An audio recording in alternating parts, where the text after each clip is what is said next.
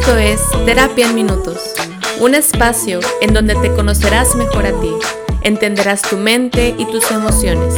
Toma asiento y dale un apapacho a tu salud mental. Bienvenido.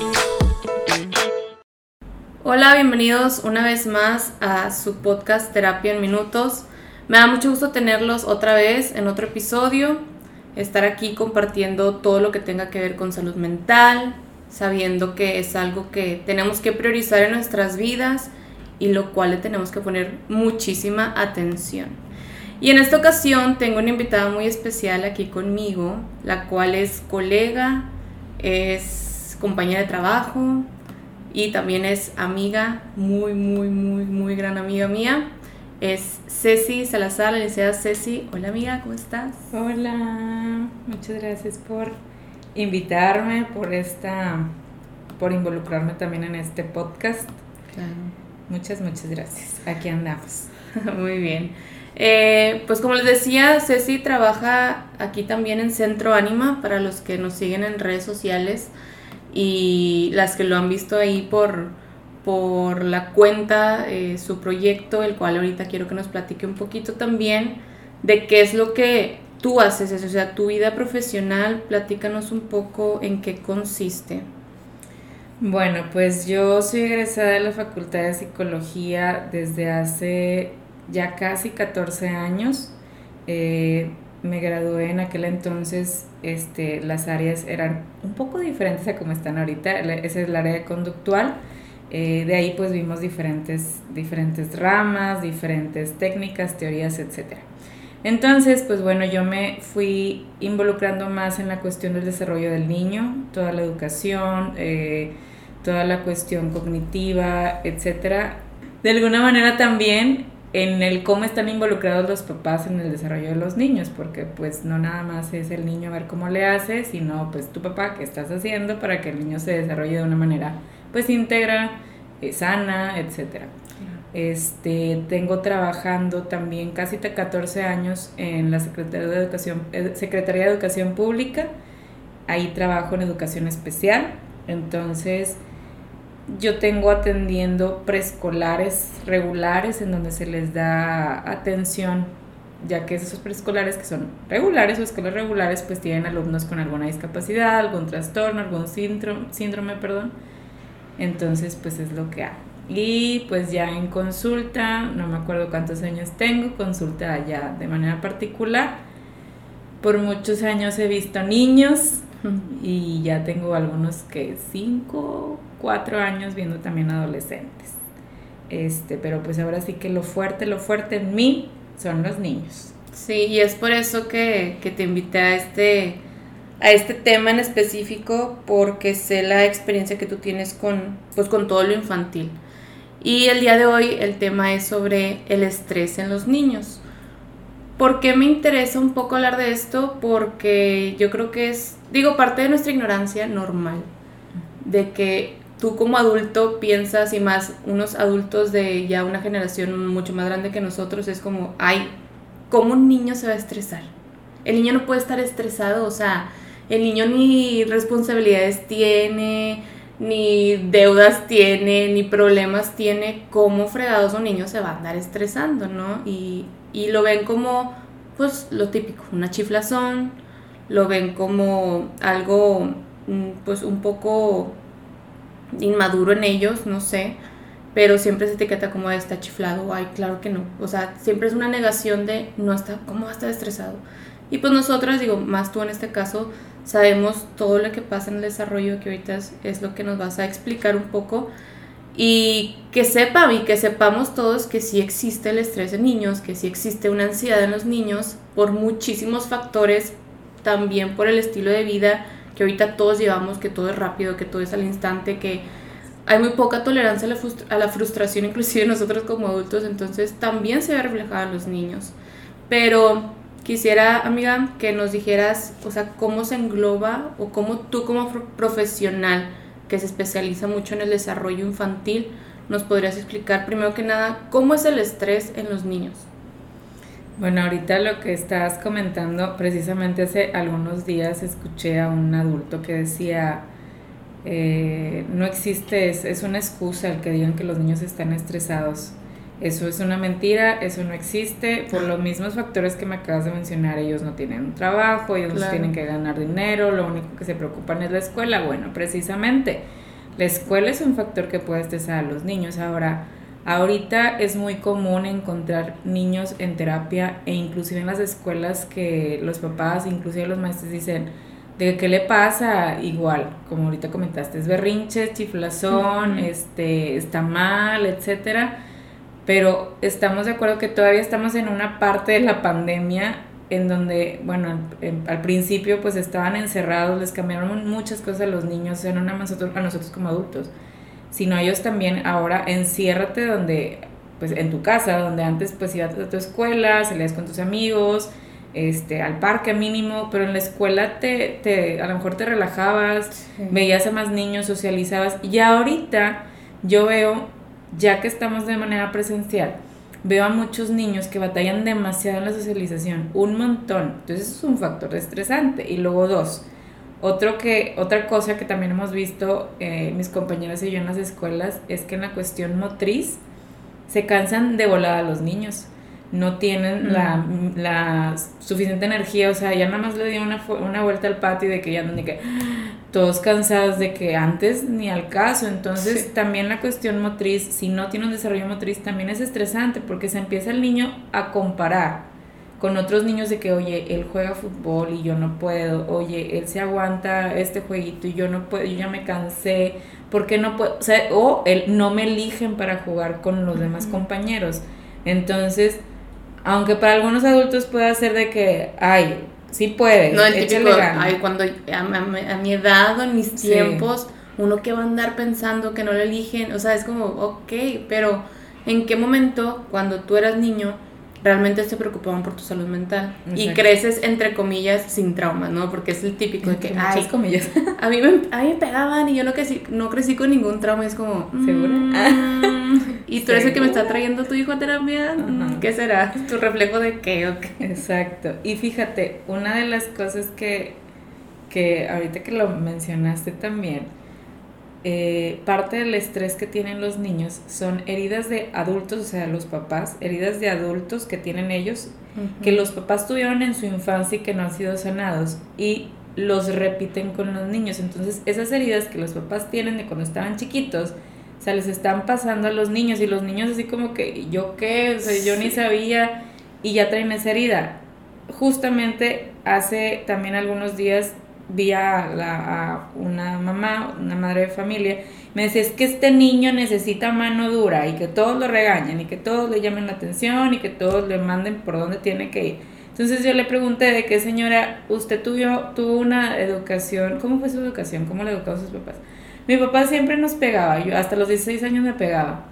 Y yo, ¿se acuerda? Sí. ¿Cómo se acuerda? ¿Con, con algo de agrado? ¿Cree que le afectó o no, no me afectó? Bueno, entonces lo recuerda así de que fue bonito. No, pues claro que me acuerdo y no me gustó. Ah, Dije, precisamente usted está repitiendo el mismo patrón.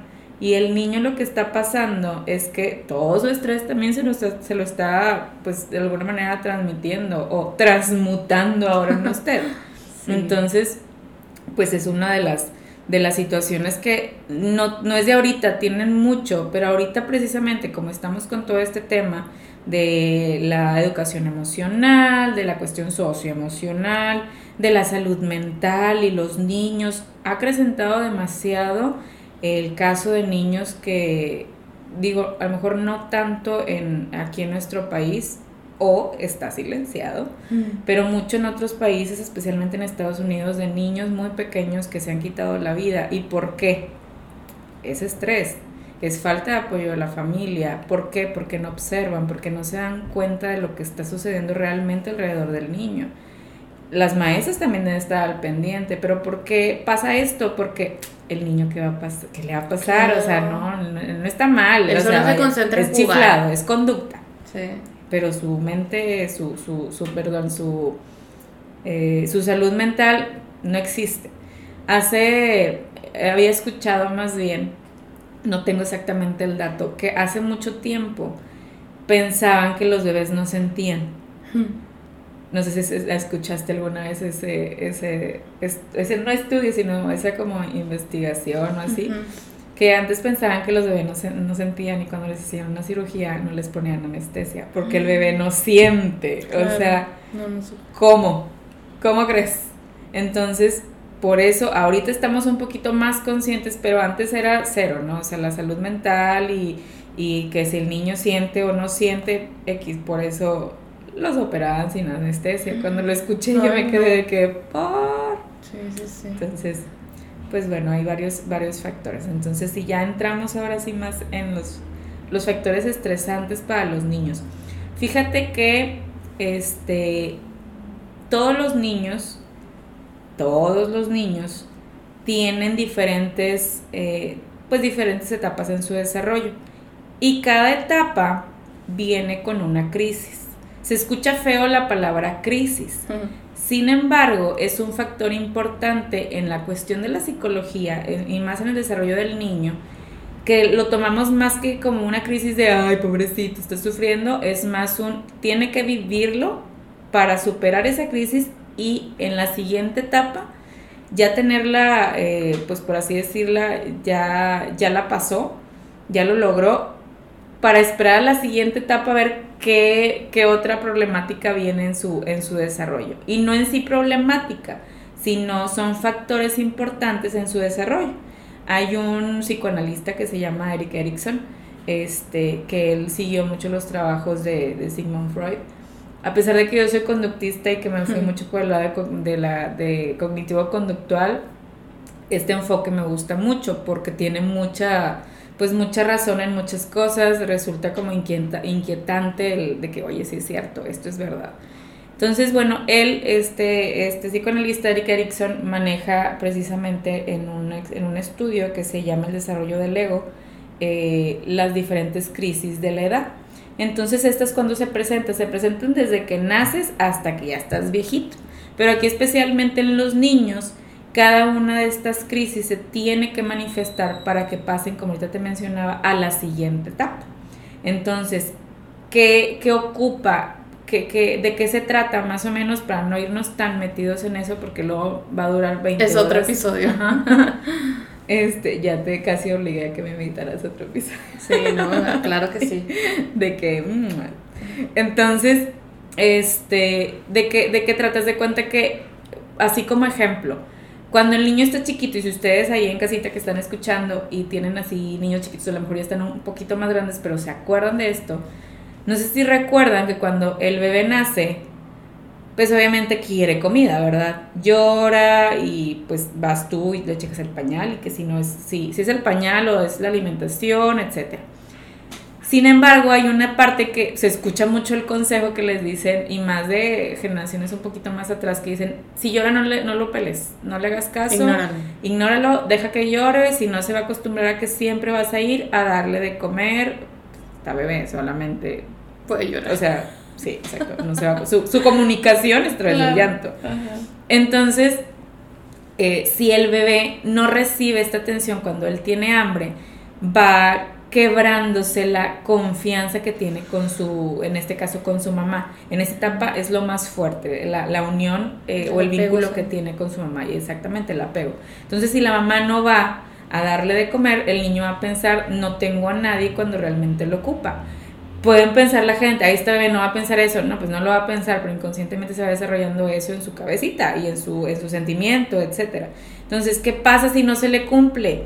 Se va a frustrar y ahí viene un estrés. O sea, tiene, está bebé, desde bebé hasta los 18 meses y ya tiene un estrés. ¿Es posible? Claro que es posible. Yo había escuchado, perdón que te interrumpa, un caso, un experimento eh, con unos bebés que eh, creo que eran mamás este, drogadictas, entonces recién nacidos, no sé si tú lo escuchaste también, que creo que padecían como que de, eh, pues traen un estrés por abandono, ¿verdad? Entonces el experimento era que les decían a las mamás que traían una ronchita o una alergia y que tenían que untarle un ungüento o una cremita todos los días a tal hora o tantas veces al día, ¿no? Entonces como estas eran mamás pues que no se preocupaban tanto por esos bebés, pues tenían que seguir lo que el médico les pedía y a tal hora, varias veces al día, les untaban la cremita y pues era un ungüento de esos que son pesados. No era una cremita que se absorbía rápido, sino un ungüento que tardaba así como que tengo que embarrarle bien al bebé. Entonces, este, se vio después que esos niños que tenían un estrés por abandono, que todo el tiempo lloraban, que todo el tiempo, no sé, a lo mejor tenían este estreñimiento o lo que sea, porque así el cuerpo lo, puede expresar, de repente ya empezaron a, sentir a sentirse bien, a estar más relajaditos, a estar un poco más tranquilos. ¿Por qué? Porque el contacto de la mano de la mamá al estarles untando el ungüento era un tiempo de calidad que tenían los bebés, entonces ya había un contacto de amor, ¿no? Para ellos. Entonces, sufrían un estrés de bebecitos y pasa esto y creo que sí traen como unas ronchitas por lo mismo y por eso le recetaron la cremita y todo y fue como vean o sea el bebé estaba sufriendo un estrés por abandono y necesitaba el contacto de la mamá. Y disminuyó todo no todos los síntomas y todo. Pero como tú dices o sea es bien importante el apego y, y ellos uno va comprendiendo las cosas. No con el entendimiento o lo cognitivo ya desarrollado como nosotros los adultos, pero ellos van adaptándose a lo que ven, a lo que escuchan, a lo que sienten y lo van como haciendo un rompecabezas de qué significa esto, qué significa que mi mamá me deje llorando, después lo van a comprender de alguna manera. Claro, porque los niños desde que nacen hasta yo creo que como los cinco años son, o más, más o menos como a los tres y medio y todavía algunos de cinco es sensorial el niño todavía entonces el contacto, el cómo, como decías ahorita, eh, el, toque, este, inclusive el que le di, cómo le dices tú tus, tus palabras de afirmación, este, el niño es de lo que está aprendiendo, porque pues su cerebro todavía está en ese proceso de, adaptación o se está desarrollando, madurando, entonces muchas cuestiones, como ahorita comentaste, cognitivas están en, en, en su proceso, pero pues el niño es 100% sensorial todavía. Entonces, como este ejemplo que tú comentaste y el que te digo, te digo de, de dejarlo llorar y etcétera, este, si el niño aprende a esto, a que cuando yo necesito la atención, porque tengo una necesidad y yo estoy bebé y no puedo bajar de la cuna para ir por mi biberón, este, si no se, si no se sana o si no se eh, alcanza o desarrolla esa confianza con el cuidador, de que me vas a traer, si lloro es que necesito algo, o sea, no es nada más porque estoy haciendo porque estoy aburrido. ¿qué hago? Vamos a llorar, o sea, este, si no se logra, pues el niño se cuenta que está como alentando su desarrollo en esta cuestión, de la confianza. Y qué va a pasar cuando llegue a cumplir a lo mejor sus dos años, por así decirlo, esa crisis todavía la sigue teniendo y no la ha superado porque ese cuidador no le dio esa confianza, entonces la va a arrastrar y la va a llevar a la otra etapa. Y en la otra etapa es donde ya el niño se supone que debe ser un poquito más eh, eh, investigador, explorador, etcétera, entonces va a estar con esa desconfianza de que me voy o no me voy. ¿Qué pasa cuando yo tiene entre dos o tres años más o menos? Es donde el niño empieza, este, como que está jugando, pero está la mamá, y se aleja, pero o sí me está haciendo mamá, sí, Entonces, si imagínate, no pudo sanar la primera etapa, su primer crisis, y tiene esa desconfianza, se va a ir y no se va a querer ir, entonces mejor aquí me quedo con mi mamá. Y esa parte en la segunda etapa, en donde ya está como que me voy, pero regreso, pero aquí estoy, y soy libre, puedo ir a jugar a lo mejor a 5 metros de ti, pero puedo el, el niño que no lo pudo sanar, no, pudo brincar, o más bien no pudo pasar esa crisis primera, pues va a estar muy desconfiado siempre. Entonces ya se le van a juntar dos, dos crisis. ¿Y qué va a pasar? Puede haber regresiones. Y que pues ya sabemos que es una regresión, o sea, me voy a ir hacia atrás. Hacia la etapa que no puede sanar. Exacto, hacia la etapa donde no, donde no pudo sanar o donde estaba tranquilo. Y, imagínate un niño de tres años comportándose como un bebé, claro. claro que pasa muy seguido. Entonces, esos son como que algunas, algunos ejemplos, perdón, de este, esta teoría de Eric Erickson. Y que es verdad, o sea, imagínate, ese es un factor importante. Imagínate que los niños, aparte que tengan mucho estrés, mucho estrés, perdón, por varias situaciones, este es otro, su desarrollo.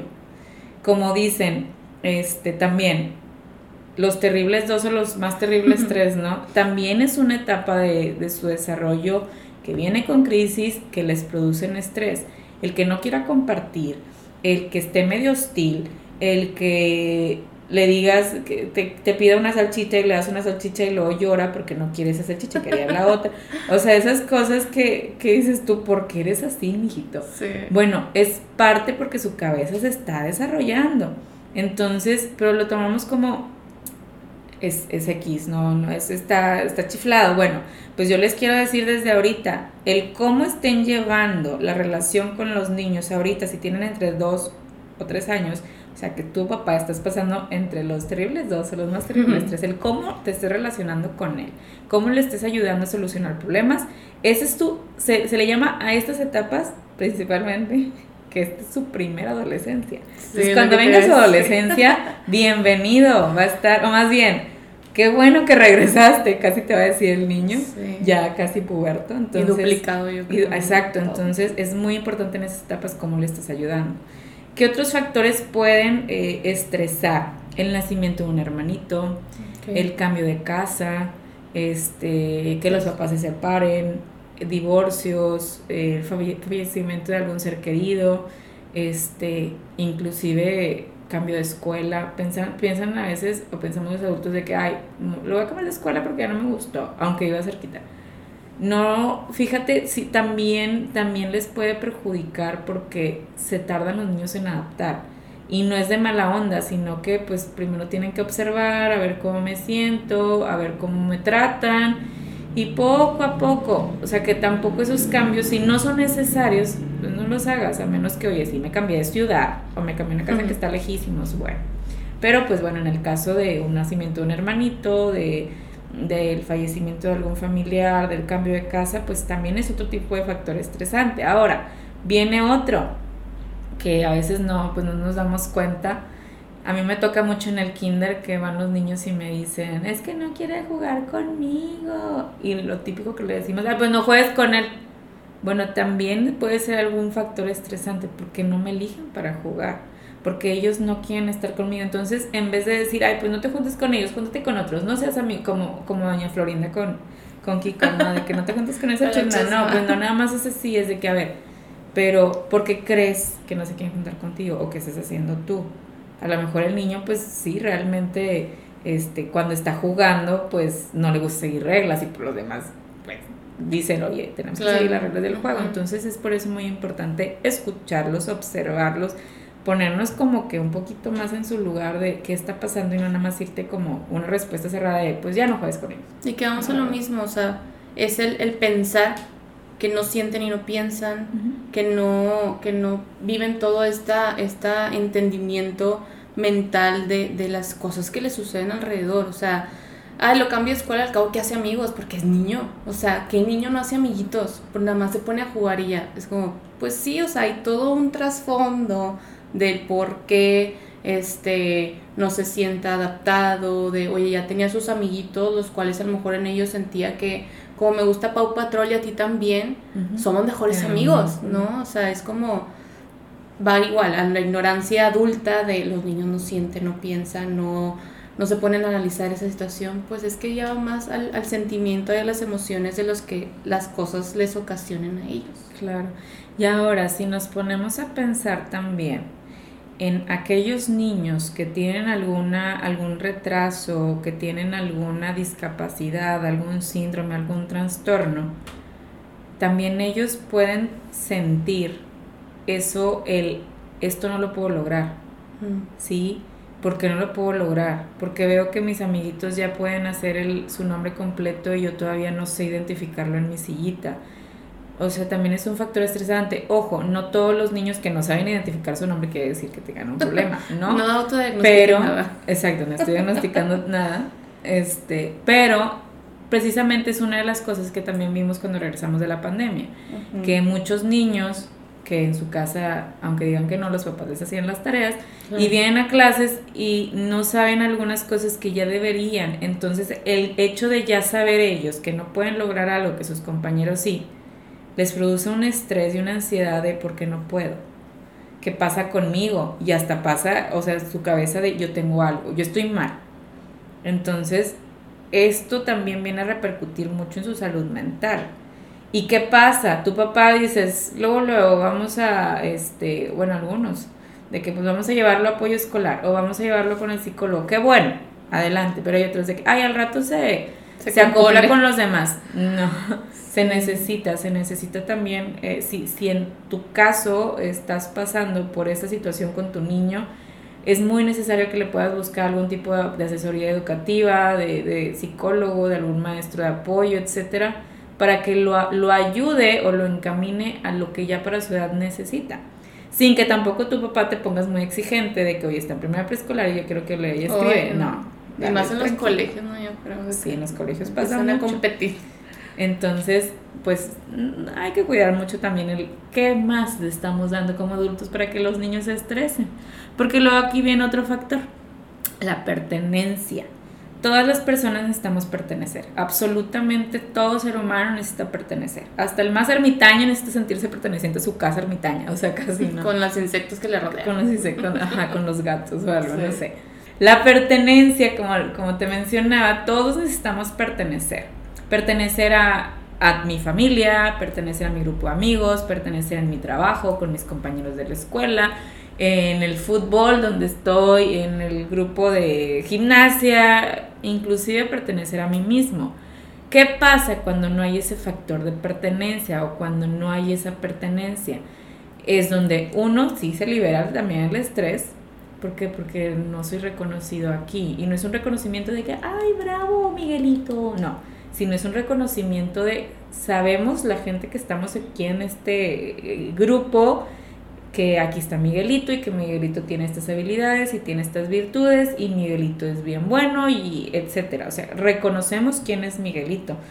Pero si Miguelito no o, sabe que en ninguna parte o en algunos lugares en específico lo dejan como en visto o no lo valoran o no lo toman en cuenta, se le generan a Miguelito estamos hablando en este caso de Miguelito, pobre Miguelito, este, muchas situaciones que lo van a hacer que, como ya lo mencionamos, obviamente el estrés, pero que vaya desarrollando un bajo autoestima, un bajo autoconcepto, y obviamente va a tener una vinculación muy eh, ansiosa a lo mejor con las demás personas o una vinculación no adecuada, por así decirlo. a lo mejor va a querer buscar con más necesidad, o sea, ya se vuelve una necesidad, como tú dices, ansiosa, el acéptenme, acéptenme, acéptenme. Y ahí es donde dices tú, oye, no sé, mi hijo siempre lo hacen para un lado y para otro, o sea, lo traen de aquí para allá emocionalmente porque siempre está tratando de encajar de una manera forzosa en los grupitos, inclusive en la adolescencia o en la adultez, de que, oye, es que este chavo no se da cuenta que pues nomás no nos cae bien, pero ahí está, y ahí está, y ahí está, ¿no? O sea, es, como parte de ese, eh, esa falta, ¿no? De la pertenencia que tú dices. Claro, y, y, y qué pasa cuando no hay ese sentido de pertenencia y le estamos añadiendo o anexando a todo esto el que está estresado, el que está frustrado, el que tiene a lo mejor ansiedad por estas situaciones y no se cuida, vienen conductas que yo no las llamo conductas malas porque no hay conductas malas ni buenas, más bien son conductas correctas e incorrectas, adecuadas o inadecuadas. Entonces, cuando hay este, esta cuestión de la pertenencia que no está pues, de manera segura, este, vienen este tipo de conductas inadecuadas, que en esta parte pues puede presentarse como un niño que este, busca atención, entonces, ¿cómo busca la atención? En, el llanto, el no quiero comer, el te grito inclusive, el este, tiro las cosas, me tiro al piso, etcétera. Entonces, como papás, ¿qué, qué, se hace? De que, ay, niño chiflado, o viene el regaño, o viene el, golpecito, la nalgada, etcétera, o él no hace ver la televisión, que tiene que ver el berrinche con la televisión, o sea, a menos que sea algo de la televisión ¿Y qué pasa con el niño? Realmente su objetivo no es que, que le digas, ya tranquilo. El niño cuando tiene este tipo de situación, este tipo de conducta, el que quiera atención, realmente es lo que busca. Atiéndanme, véanme. Me dicen algunas mamás, es que yo siempre estoy todo el día con él. Sí, pero estás con él. O sea, ese estar con él es contigo. Digo, no te voy a decir que las 24 horas de los 7 días de la semana, pero sabes que le puedes dedicar una hora, unos 40 minutos para estar nada más con el niño realizando alguna actividad. Y ves, o sea, vieran cómo los niños salen muy satisfechos y muy recargados emocionalmente y su estrés se disipa y su ansiedad se disipa y sus miedos se disipan porque mamá o papá o mi tío o mi abuelito me dio esa atención este y una hora, a mí. y es nada o sea, puedes perder una hora en celular porque mejor no la inviertes en el no pero también pasa eso o sea te dicen y te aseguran es que yo sí estoy con mis hijos pues sí mija pero no estés en el celular. Claro. O sea no no no y siempre pasa eso digo yo creo que tú y aquí lo vemos en, en consulta de no, es que estoy con ellos en la sala, ellos están jugando ahí en la alfombra y pues pues sí, pero tú estás bien picada y los niños se dan cuenta. Una vez, no me acuerdo quién, me dijo, no, es que mi mamá siempre está en el celular. Digo, una niña que ya comprendió un poco más. Y, siempre, y me hizo, agarró mi celular y empezó así como que a, a, pasarle el dedo, ¿no? De que así, todo el tiempo está así. Y yo, ay, no, pues sí. En Instagram, en Instagram. en Facebook. Pues sí, y eso pues obviamente lo observa y dice, pues, o sea, aunque pensemos, es que el niño no lo va a pensar de esa manera, pero realmente sí lo piensa y lo siente. El, ah, es más importante tu celular claro, que estar conmigo. Y vienen con ese pesar los niños de, es que no soy valioso, es que realmente no me quieren por más que tú le digas al niño, es que mi hijito te quiero con todo mi corazón, sí, pero él necesita ver acciones, no nada más que le digas, ay, qué bonito eres, estoy bien orgulloso de ti y aquí me tomo una foto contigo, lo vas a subir a Instagram para generar bastantes likes o bastantes likes. No. No, y más porque ahí también eh, ellos como que no, o sea, por lo mismo de que el cerebro no está desarrollado todavía en su totalidad, el que tú le digas te quiero y te amo no es suficiente porque no, no lo entienden como nosotros lo entendemos. Entonces, como todos los niños son esponjas, eh, se usa mucho como el, hacer lo que yo veo de papá, moldearme a él, ¿no? El, el, ser igual. Entonces, necesito ver, como tú dices, necesitan acciones y es lo mismo, o sea, no le puedes decir te amo y estar todo el día aislada en tu mundo sea, tiene que ver el niño para que pueda comprender que eso que tú haces es amor realmente.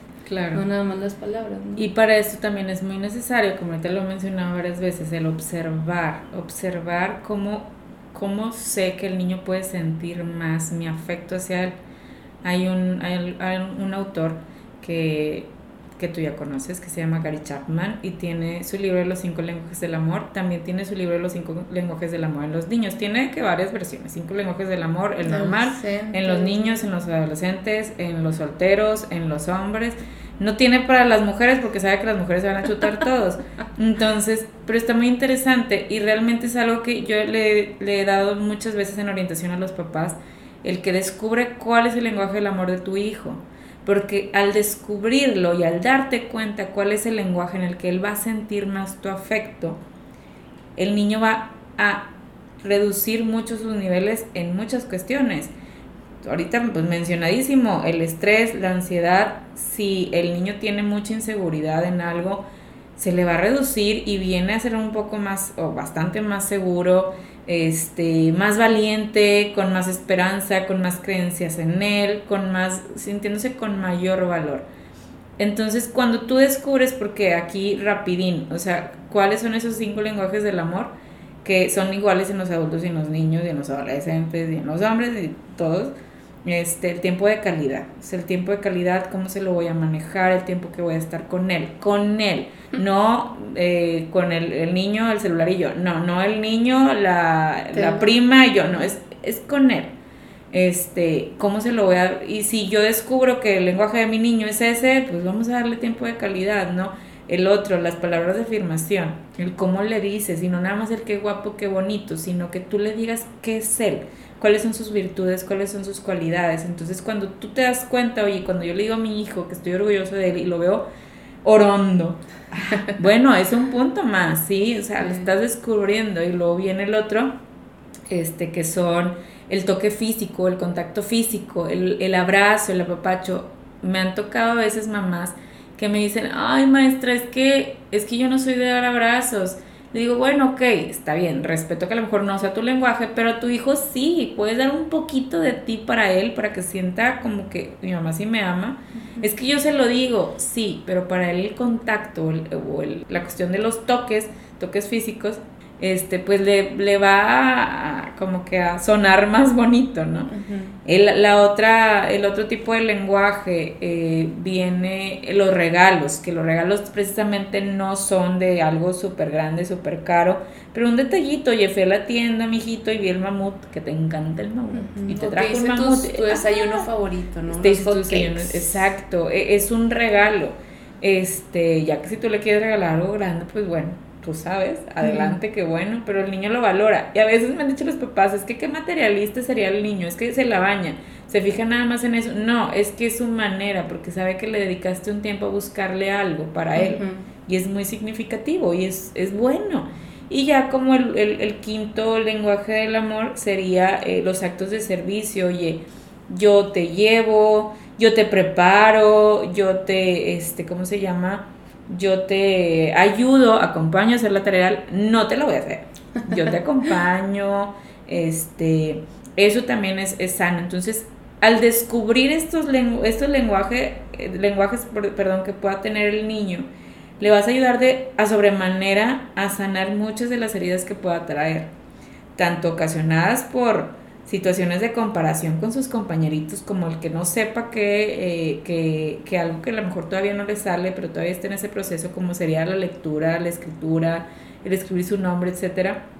Este, e, eso inclusive, si viene un hermanito ya o tiene el hermanito, este, le va a ayudar un montón porque le estás dando un tiempo a él, en como sea, del lenguaje que sea, ¿verdad?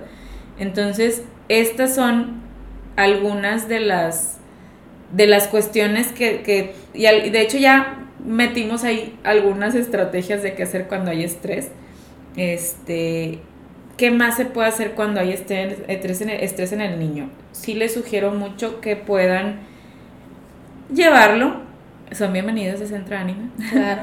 que puedan llevarlo a terapia, es muy bueno, es muy sano, no es porque el niño esté loco o que tenga algún problema, no. Le va a ayudar mucho porque como papás a veces eh, pensamos, o estar cercanos a los niños, pensamos de que no, yo mejor lo llevo con mi amiga para que hable con mi amiga. O, o, yo, yo lo veo con el niño, sí, pero el psicólogo lo que hace es que ve desde afuera la situación y no va a meter ahí de que el sentimentalismo, de que, ay, no, pobrecita, no le voy a decir esto a la mamá porque se puede lastimar ella también. No, sino que ve desde afuera para ver qué podemos hacer, ¿verdad? Y ahí muchas veces a mí me ha tocado que se descubre que realmente no es una situación del niño, es una situación, ah, pues es que pues resulta que la mamá, este, pues, no sé, se peleó con la, con la abuelita, o, y ya tienen mucho que están peleadas. Y es una situación de estrés inconscientemente que no sabe, pues inconsciente que, que está en el niño. Entonces, es por eso importante como que también puedan acudir a terapia.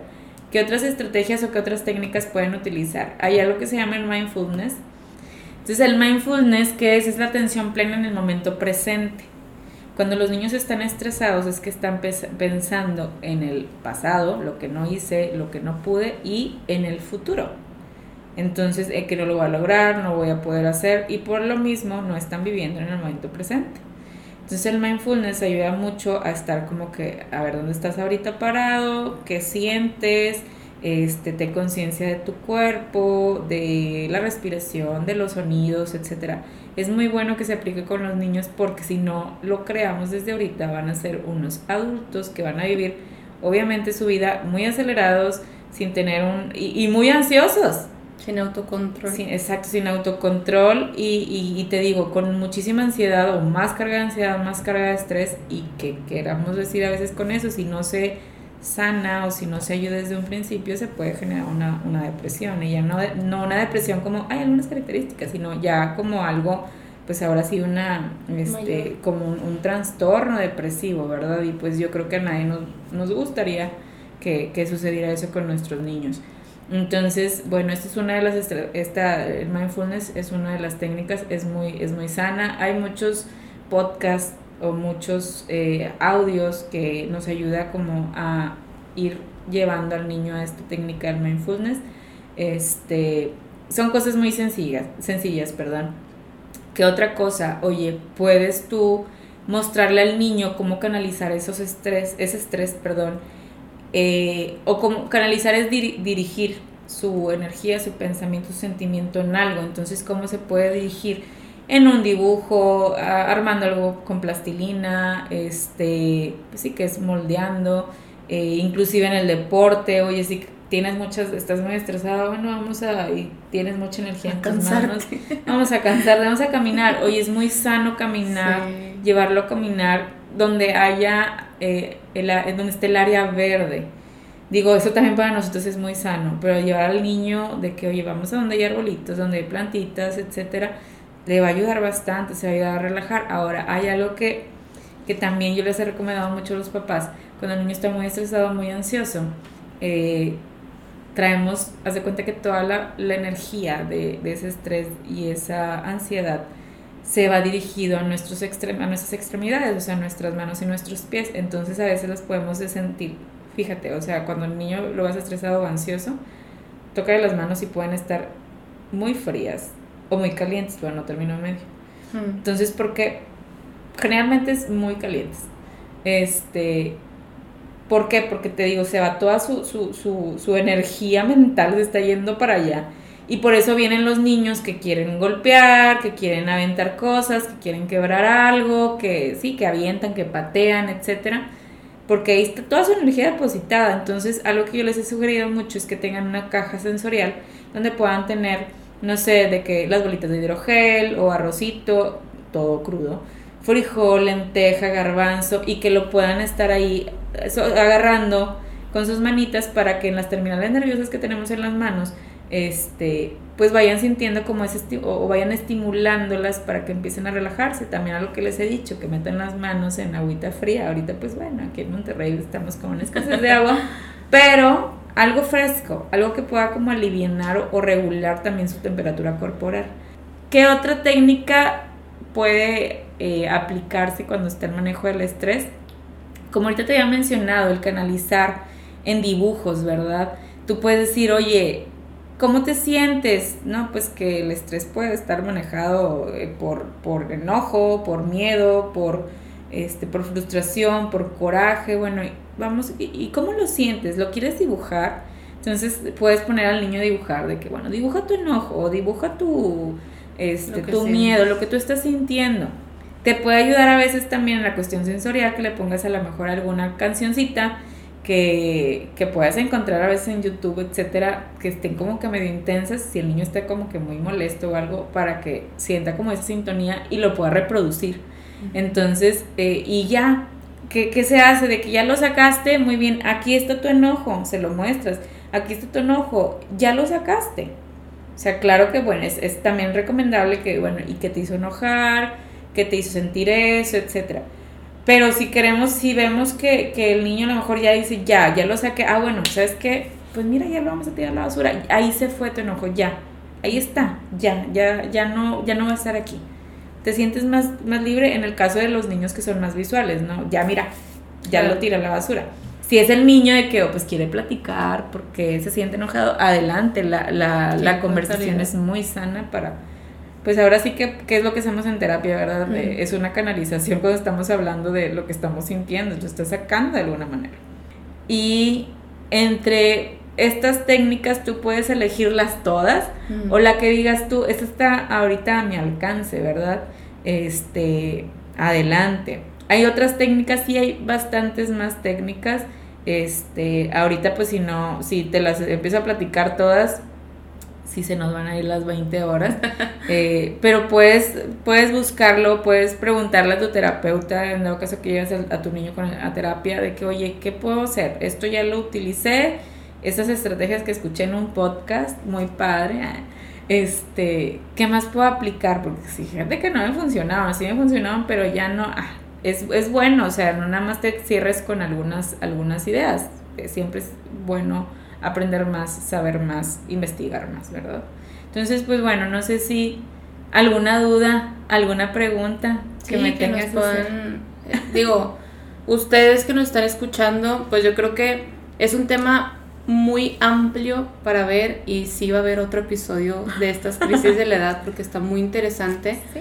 Eh, yo creo que como nos compartió Ceci, o sea, son cosas sencillas, la verdad son muy sencillas, pero aquí el problema es eh, el tiempo que le damos a nuestros hijos, ¿no? O al sobrino o al, niño con el que convivamos. Entonces, eh, espero que este episodio les haya ayudado a ti adulto que nos escuchas a que en verdad tengas una apertura diferente a lo que es la infancia, a lo que es este el cómo criar, el cómo educar, el cómo entender y comprender al niño, que no veas nada más la punta del iceberg que son las conductas inadecuadas, porque yo creo que es eso, es la puntita del iceberg lo que se ve de cómo el niño se tiró a hacer una rabieta. Oye, hay otra, hay un trasfondo muy grande. Entonces, tanto las técnicas que, les, que nos compartió Ceci, como el entender el por qué se puede generar, qué factores pueden generar el estrés en los niños con los que convivimos, eh, que lo sepamos aplicar, que no nos quedemos nada más con esto. Yo creo que es un tema que podemos todavía exprimirlo más y que ustedes tengan en cuenta que tanto aquí como en Centro Anima, como en Internet, como en cualquier lado que tú te puedas eh, apoyar de manera educativa, psicoeducativa, estés igual, o sea, con esa apertura de, de hacerlo. Muchas gracias por compartirnos todo esto y para despedirnos, bueno, que tú te despidas aquí de todos nosotros, me gustaría que nos hicieras una invitación muy importante que va ligado a todo esto que nos platicaste en estos pocos minutos el día de hoy, que es tu taller. Cuéntanos un poquito, invítanos, ¿qué bueno, yo los, los quiero invitar a el taller que se llama Crianza Afectiva y Efectiva. Eh, ahorita es muy sencillo que digamos o que digan los, los padres de familia de que es que nadie me enseña a ser papá, no hay un manual. Y ahí voy a decir, disculpa, pero ya hay mucha información. Inclusive cuando nuestros papás estaban eh, pues más jóvenes, también existía, pero no era como que lo más común.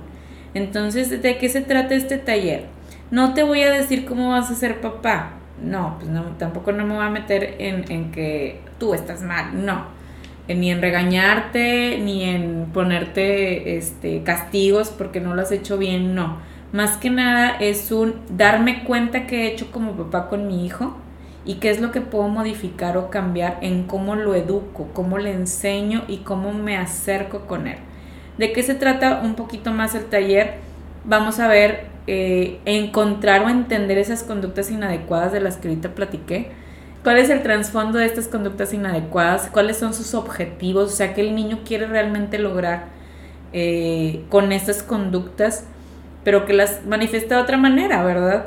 Entonces, te va a ayudar, va, va a haber técnicas, va a haber estrategias para tú también como adulto puedas empezar a sanar y reconocer algunas heridas que a lo mejor traes cargando desde tu infancia para que ya no se las estés pasando a tus hijos de alguna manera. También es un taller en donde vamos a trabajar la cuestión de la autoestima de los niños, en reconocerles esas habilidades y cualidades que él tiene y, ¿por qué no? También un tema muy importante, la comunicación. El tema de la comunicación es algo muy importante en el desarrollo de todas las personas, no nada más en el desarrollo de los niños, porque la comunicación nace las relaciones sanas, de la comunicación nace eh, el afecto sano, los apegos seguros y la comunicación no nada más es cómo le hablo, sino es también cómo me expreso con él y la expresión y la comunicación no nada más es verbal u oral, también es eh, mi lenguaje corporal, también es mi contacto con el niño, etc.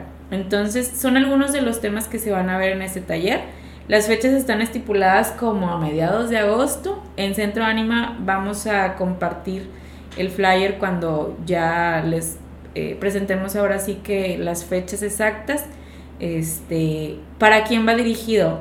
Para padres de familia, para maestros que estén, estén interesados en esta cuestión de, de estilos de crianza, etcétera para psicólogos que también quiera conocer, para familiares que dices tú, oye, pues yo no tengo hijos, pero este, me gustaría saber esto por mi hermanita o por mi hermano o por mi nieto.